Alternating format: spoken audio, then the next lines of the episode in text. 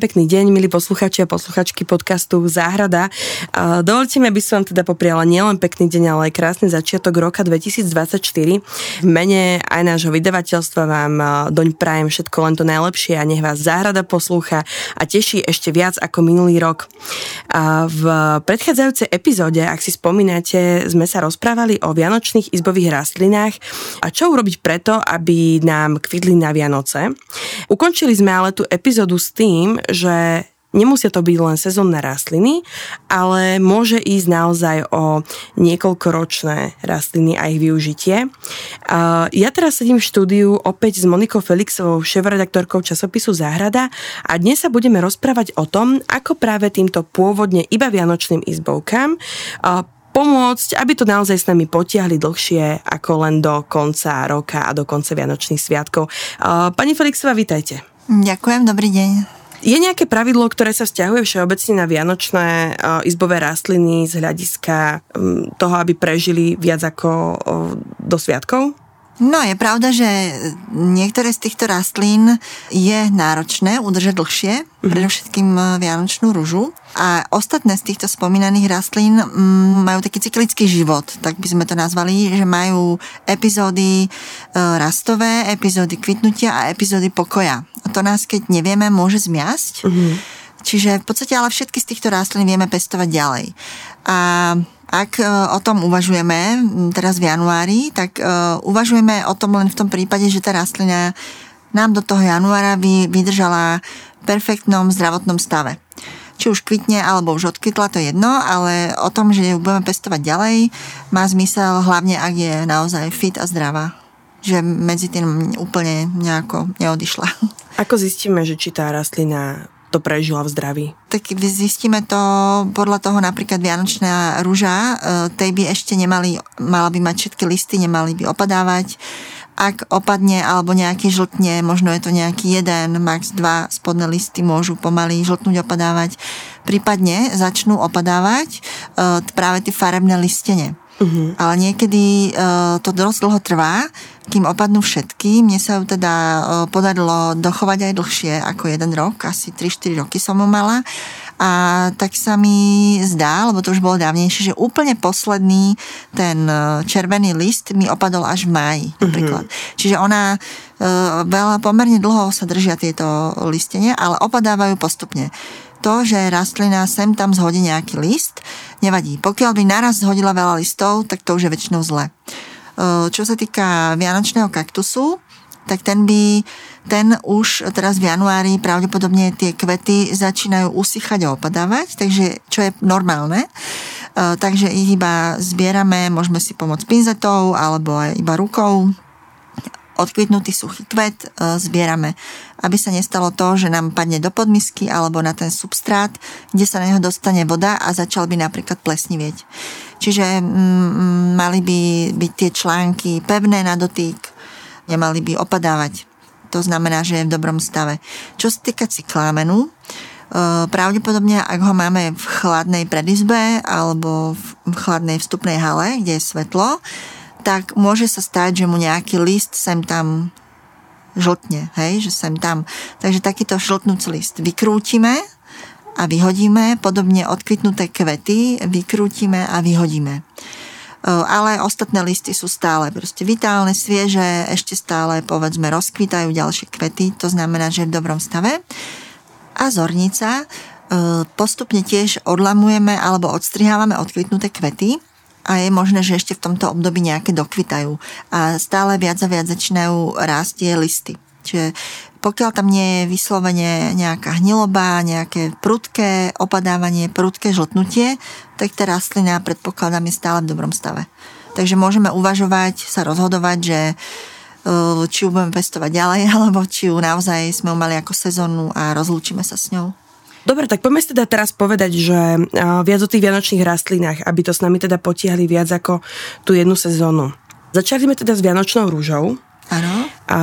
Čo teda máme robiť, e, keď začnú opadávať listy? Vieme teda, že nie je to úplne zlé znamenie, lebo tie zelené listy je normálne, že v nejakom momente začnú opadávať a ano. opadnú a žltnú. Aj tie farebné, áno. Čo potom, keď teda nám opadnú tie zelené listy?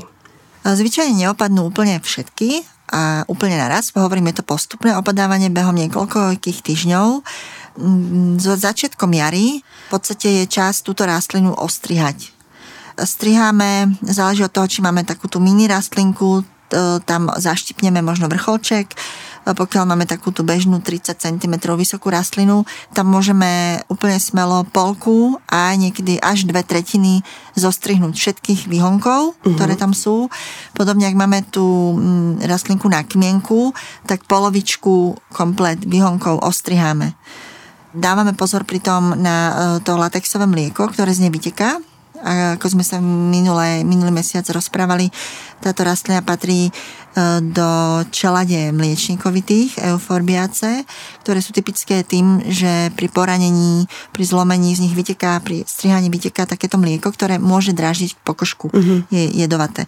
Takže buď pracujeme v rukaviciach, alebo ak vieme, že nám nerobí až taký problém, tak sme opatrní a dobre si umieme ruky. Takže to je jedna vec. Čo sa týka Vianočnej e, rúže, tu sa, myslím si, môžeme rozhodnúť, že či ju budeme mm, presadzať alebo nie. Takú tú pestovanú v miniatúrnom kvetináči určite presadíme do o trošku väčšieho. Použijeme, povedzme, substrát na izbové rastliny. Ale pokiaľ, keďže tie rastliny sme ostrihali, tie ďalšie 20-30 cm alebo aj tie polmetrové sme ostrihali, takže sme vlastne skrátili tú nadzemnú časť Myslím si, že ich nebudeme musieť hneď presádzať, možno až za 2, za 3 roky. Takže necháme ich kľudne v tomto kvetináči a vlastne ten nový substrát budeme počas sezóny, dá sa povedať v úvodzovkách, nahrádzať prihnojovaním.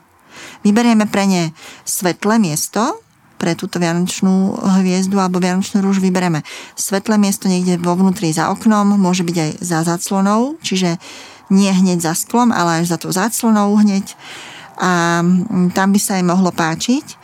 Pozor na zálievku, keď sme si zvykli, že asi akú, akej, akú intenzitu zálievky potrebuje, tak pri ostrihaní rastliny musíme si uvedomiť, že sme z, zmenšili mm, vyparovanie, čiže má rastlina menej listov, aj nám nejaké listy opadali, zmenšené vyparovanie, o to menej ju polievame, o to menej ona mm. potrebuje vody. A presne ako sme spomínali minule, je tam tá pomocka dvoch prstov, e, položíme na substrát, keď je vršok substrátu preschnutý, zistíme prstami jemne, tak môžeme opatrne zaliať. Nemala by zostávať v miske stať voda. Čím ju hnojíme? Hnojiť ju môžeme potom, neviem, od marca, od apríla. E, hnojivom môžeme kvapalným na kvitnúce rastliny, mm-hmm. pretože vlastne chceme, aby nám opäť e, vykvitla No a keď chceme teda, aby sa nám znova sfarbili listene, tak čo s nimi? Toto je pri nej problematické dosť. Mne sa to doma nepodarilo, že by znovu mala pekné farebné listenie. Takže e, pokiaľ chcem tú rastlinu, e, aby mala tie farebné listenie, tak mám dve možnosti. Buď e, začnem sa o ňu starať od septembra tak, že uh, jej dopraje menej ako 12 hodín denne svetla. Čiže budeme musieť na určitú časť dňa zakrývať napríklad väčšou kartonovou krabicou alebo ju dávať do skrine a vtedy ona, keď má menej svetla, a niekto uvádza, že už od septembra, niekto uvádza, že 6 týždňov to trvá, že musí mať denne menej ako 12 hodín mm, svetla. Takže uh, toto je, bolo pre mňa príliš náročné každý deň sa venovať a striehnúť na ten čas, aj keď prirodzene máme menej svetla, ale aj tak, čiže nevyfarbila sa mi. Takže môže sa stať, uh, čiže ja som tú rastlinu pestovala ako izbovú, okrasnú listom. A ako vyhovovalo mi to. Pokiaľ uh, chceme tú rastlinu preto, aby sme dosiahli uh, tie farebné listenie, tak buď musíme s ňou robiť takéto mm, veci alebo potom ju možno už teraz v januári sa s ňou rozlúčime a vieme, že v decembri si kúpime naozaj znovu peknú, krásnu rastlinu. Ak, ak mi bude stačiť z môjho pohľadu a z mojej skúsenosti, že tá rastlina proste prežije a bude mu mať ako rastlinu okrasnú tým listom, možno, že tam priniesie nejaký kvet a nejaký maličký listeň farebný, ale primárne viem, že z nej nebudem mať tú nádheru, čo si kúpim, tak môžem mu pestovať takto ďalej. Ako určite sa to dá pestovať ďalej. Je niečo ešte pri Vianočnej rúži, na čo by sme si mali dať pozor počas toho roka alebo pri príprave na tú ďalšiu sezónu? No myslím si, že tiež e, aj počas toho roka nebude mať rada uh, úplne nejaký prievan. Uh-huh. Takže mali by sme ju dať niekam za tú záclonu, kde často nevetráme práve tým, na tom okne. S tou zálievkou je to jednak vec teploty, že čím teplejšie je v byte, tým viac zalievame. Uh-huh. A je dobré ja si myslím, že ľudia, ktorí pestujú dlhšie už tie izbovky, že už na nich to trochu ako keby vidia. Ono to není priamo vidieť na tej rastline, ale ja si tak vždy spomeniem na tie rastliny, prídem sa pozrieť, vidím, aha, lebo aj na tom substráte je vidieť niekedy, či je vlhký alebo suchý. Takže vidím, aha, suchý substrát, čiže nemusím používať ani tú pomôcku prstov. Prípadne, keď je tak olistená, že nevidím na ten substrát, tak naozaj sama to robím, že tam dám jeden, dva prsty, skúsim, treba zalieť, netreba a ono trošičku tá zalievka, tá je pravidelnosť kolíše aj počas roka kvôli tým teplotám. Takže akurát na toto trošičku prispôsobovať to danému roku. E, opäť, e, keďže sme ju ostrihali, tak e, menej zaliejeme. A potom ten ďalší rok, spomeniem ešte, opäť som mu takto mm, na jar vlastne ostrihala o tú polovicu až dve tretiny, lebo keď si zoberieme, to je rastlina, ktorá pôvodnej domovine ten pôvodný druh dorasta 4 metrov. Čiže myslím si, že takto vždycky na jar trošku sa ostriha aby sme ju udržali v nejakom primeranom kríčkovitom tvare. Ona potom vyženie vlastne e, nové výhonky a bol to taký menší krík. Poďme teraz ďalej k vianočnému kaktusu. Čo s ním, keď kvety odpadnú? Áno, tento vianočný kaktus, ako som spomínala minulé, moja najobľúbenejšia z pohľadu toho, že ho považujeme za pomerne náročnú rastlinu, ktorá dosť dobre vydrží aj dlhodobo.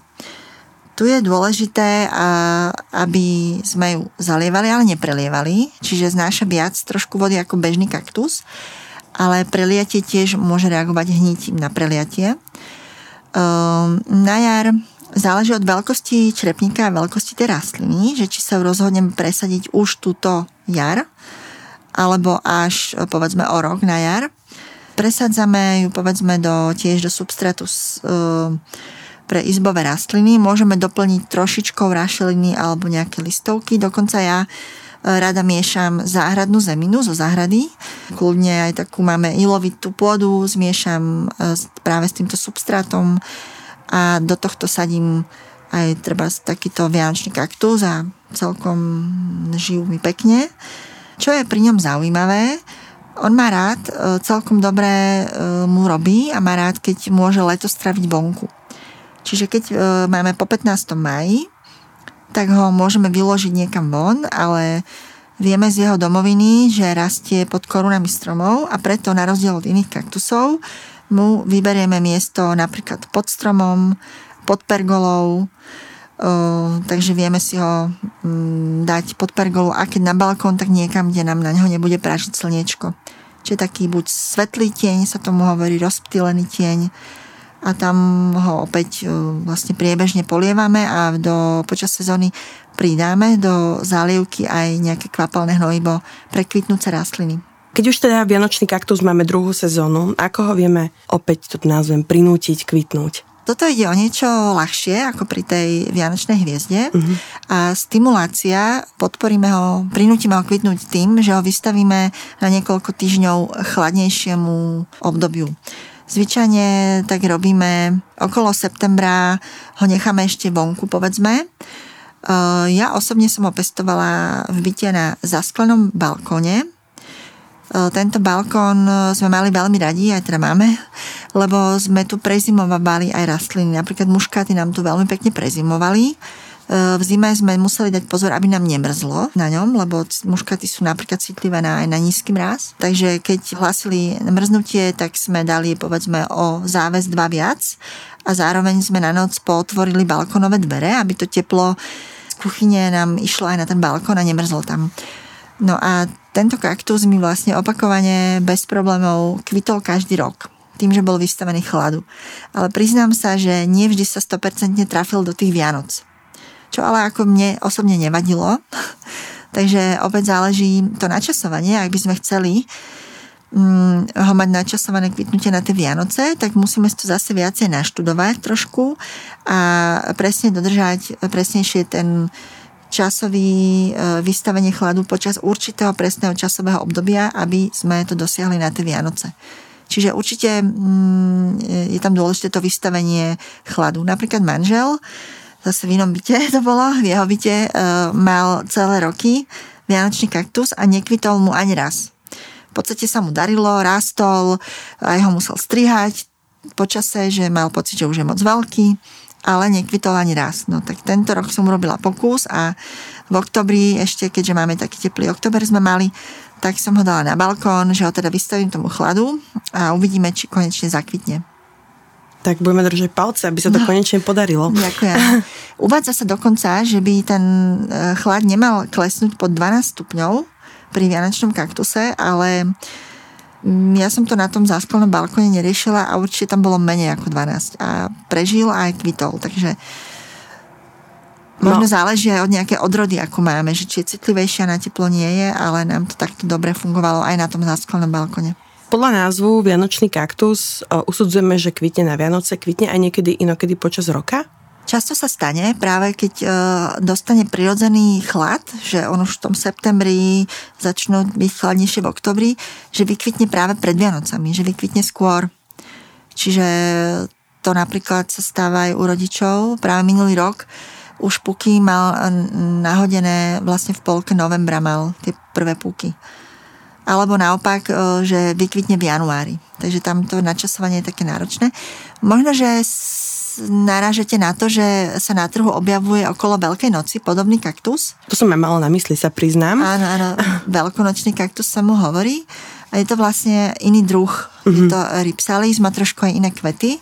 A vlastne tam zrejme prirodzene to načasovanie kvitnutia e, vedia tí veľkopestovatelia prirodzene dosiahnuť práve pred to obdobie. Takže je to iný druh kaktusu, ten veľkonočný. A čo zornica? Keď odkvitne, presádzame ju, a nie, tiež nie. Vlastne zornica, keď odkvitne, prichádza do obdobia rastu. Toto obdobie je pre ňu extrémne dôležité. Vtedy vyrastú listy, pekné veľké tmavozelené listy by mala mať. Mm, zalievame ju tiež podobne, keď trošku preschne substrát, zalievame, neprelievame. Cibulnaté rastliny všeobecne sú veľmi citlivé na preliatie, keďže cibula je dužinatá, e, skôr znesie trošku viac sucha ako preliatie. Takže budeme ju ďalej zalievať. Mali by sme ju mať na svetlom mieste, v interiéri a odrežeme tú stonku s odkvitnutými kvetmi. Keď odkvitujú kvety, najskôr obilávame len samotné kvety, uh-huh. ale keď už odkvitnú úplne všetky, tak odrežeme aj stonku tak tesne nad cibulou, alebo 1,23 cm nad cibulou a uh, určite necháme listy, pretože teraz je tá fáza, kedy rastlina sa snaží mm, tvoriť látky, ktoré ukladá do cibule pre to ďalšie kvitnutie. Takže teraz je to dôležitá rastová fáza. No, uh, možno len taký komentár, ak teda by uh, ste mali posluchači a posluchačky chceli, aby vám uh, zornica kvitla častejšie ako len na Vianoce, alebo teda v zimných mesiacoch, tak uh, odporúčame možno zasadiť aj tú slavnú amarilku, s ktorými si tak. ich teda uh, často mnoho Môžeme. ľudí míli, uh, ktorá teda kvitne práve v lete a ano, v teplejších mesiacoch. Čiže jednoducho potom bude kvitnúť uh, dvakrát podobný, podobný kvet. Podobný kvet. A je ešte niečo pri tej zornici, na čo si treba dať pozor, alebo um, aké chyby možno, že pestovateľia robia? Ďalšia zaujímavosť pri tej zornici je, že ona potrebuje E, vychádza to znovu z jej prirodzených podmienok z jej domoviny, potrebuje mať asi 8 týždňov kľudu, uh-huh. Mhm. 8 týždňov je zabezpečíme bez vody, inak nám nevykvitne znovu. Približne v auguste ju prestaneme zalievať, e, jej listy vlastne sa zoschnú, e, vyschnuté listy odstránime a aj s kvetináčom ju dáme na nejaké, do nejakej tmavé miestnosti. Uh-huh. A po tých asi tých 8 týždňoch, alebo respektíve začiatkom v polke novembra, začiatkom novembra, v novembri ju zoberieme z tej tmavé miestnosti a to je to obdobie, kedy ju môžeme presadiť. Mala by sa mm, presadzať tak, že uh, má cibula od uh, hranice črepníka má, sú asi 1 až 2 cm. Takže keď už je veľká cibula a malý črepník, môžeme ju presadiť uh-huh. a mhm. inak stačí raz za 2-3 roky. a pomaličky opatrenie ju dáme na svetlé miesto a znovu začíname opatrne zalievať a to ju prebudí a začne vyháňať listy. E, prípadne väčšinou ako prvé vyháňa ten púk a niekedy aj spolu s listami. Takže takto ju vieme primeť, aby znovu na Vianoce kvitla. A čo po odkvitnutí s cyklamenom? Cyklamen, e, to nás môže veľakrát miasť, ako sa začnú zvyšovať na jar teploty, tak on veľakrát e, začnú už tie kvety e, vlastne vednúť alebo vyschynať mm-hmm. a stále viac a viac listov žltne. A vtedy si možno povieme, že a predsa len ten cyklamen to s nami nevydržal, celý nejak aj zožltol, tak už len vyhodiť ho. Nie je to tak. Cyklamen má vlastne hluzu, a podobne ako iné cibuloviny, on bežne trávi čas roka len v tej hlúze bez listom stave. On nemá rád, ako sme si spomínali, veľké teploty a on tie veľké teploty prežíva v stave bez listov a bez kvetov. Čiže keď na jar e, začnú už tak hromadnejšie žltnuté listy, stále to neznamená, že sme my tej rastline ubližili, ale ako sa zvyšujú teploty, ten apríl, maj máme teplejšie, teplejšie, tak on žltne, lebo on nemá rád teplo. Čiže je to normálne. Čiže postupne vykrucujeme tie listy, postupne jemne znižujeme tú zálevku a vieme ten cyklamen počas leta od polky mája vyložiť e, e, von, napríklad do tieňa. Čiže e, pod pergolou do tieňa, pod lavičku, kľudne niekde. A nemusíme ho ani zalievať. Čiže ak by náhodou veľmi pršalo, tak je naozaj lepšie miesto pod pergolou a tie dva mesiace zhruba až do toho augusta on vlastne prežije aj bez zalievky. Iba ak by sme mali pocit, že tá hlúza začína vysychať, tak vtedy je dobré ho jemne zaliať. Čiže občas možno pár kvapiek mu môžeme dopriať, aby hlúza úplne nevyschla, ale v zásade ja som ho mala vonku v záhrade pod lavičkou a tam v auguste, keď už zase začínajú sa pomaly koncom augusta znižovať teploty, začal sám od seba E, vytláčať prvé listy. Čiže ho sledujeme tú hluzu a keď začína vytláčať prvé púka listy, je to znamenie, aha, chcem zálivku. znovu sa začnem prebudzať, takže vtedy som ho znovu opäť za, začala polievať a postupne niekedy koncom septembra sme ho preniesli do vlastne väčšej miestnosti e, do predizby. Tak ale pozitívne, je pozitívne zistiť, že, že aj cyklamen, teda aj keď napriek tomu, že má rád chlad, tak dokáže to leto predsa len prežiť. Áno, prežije ho vlastne týmto spôsobom. Ten prvý rok teda cyklamen po odkvitnutí presadzame, alebo... Uh, uvádza sa, že tak stačí asi každé dva roky ho presadzať. Uh-huh. Prípadne ho presadíme práve v tej chvíli, keď začína tlačiť tie nové uh, uh, listy a kvety, uh-huh. čiže v tom zhruba koncom augusta v septembri ho presadíme a tiež do substratu pre izbové rastliny. Ale veľmi dôležité je pri cyklamene, aby tá hluza uh, bola jednu tretinu nad pôdou. Uh-huh. Čiže aby sme neposadili celú hluzu do substrátu. A znovu pripomenieme len, ak náhodou niekto nepočúval minulý mesiac, E, dôležité je pri zálivke nezalievať na hluzu. Čiže na hluzu by sa vôbec nemala dostať voda, či môžeme zalievať buď priamo na tú pôdu, alebo iba do podmisky uh-huh. a nechať v podmiske pol hodinu postať a, a vyliať vodu. Uh-huh. Dobre, je ešte niečo, čo by ste možno tejto téme chceli odkázať našim posluchačom a posluchačkám? Um, z mojej skúsenosti um, by som tak povedala, ja sa priznám, ja málo hnojím rastliny, takže možno to bola aj tá chyba, tak z mojej skúsenosti uh, veľmi dobrá a nenáročná je práve ten vianočný kaktus, že mm-hmm. ten z, z, toleroval dobre aj to, že som sa mu až tak nevenovala a veľmi celé roky, um, celé roky, podľa mňa 10 ročia by tento kaktus žil. Tá Vianočná hviezda uh, potrebuje viac hnojenia, to som videla na tom, že ja som mala už potom také menšie listy, a podobne si myslím aj ten cyklámen, že potrebuje oveľa viac toho prihnojenia, že potom už ten druhý, tretí rok mal tak menej kvetov aj menšie tie listy. Čiže z toho usudzujem, že tam bola z mojej strany pri týchto dvoch rastlinách zanedbaná vlastne starostlivosť.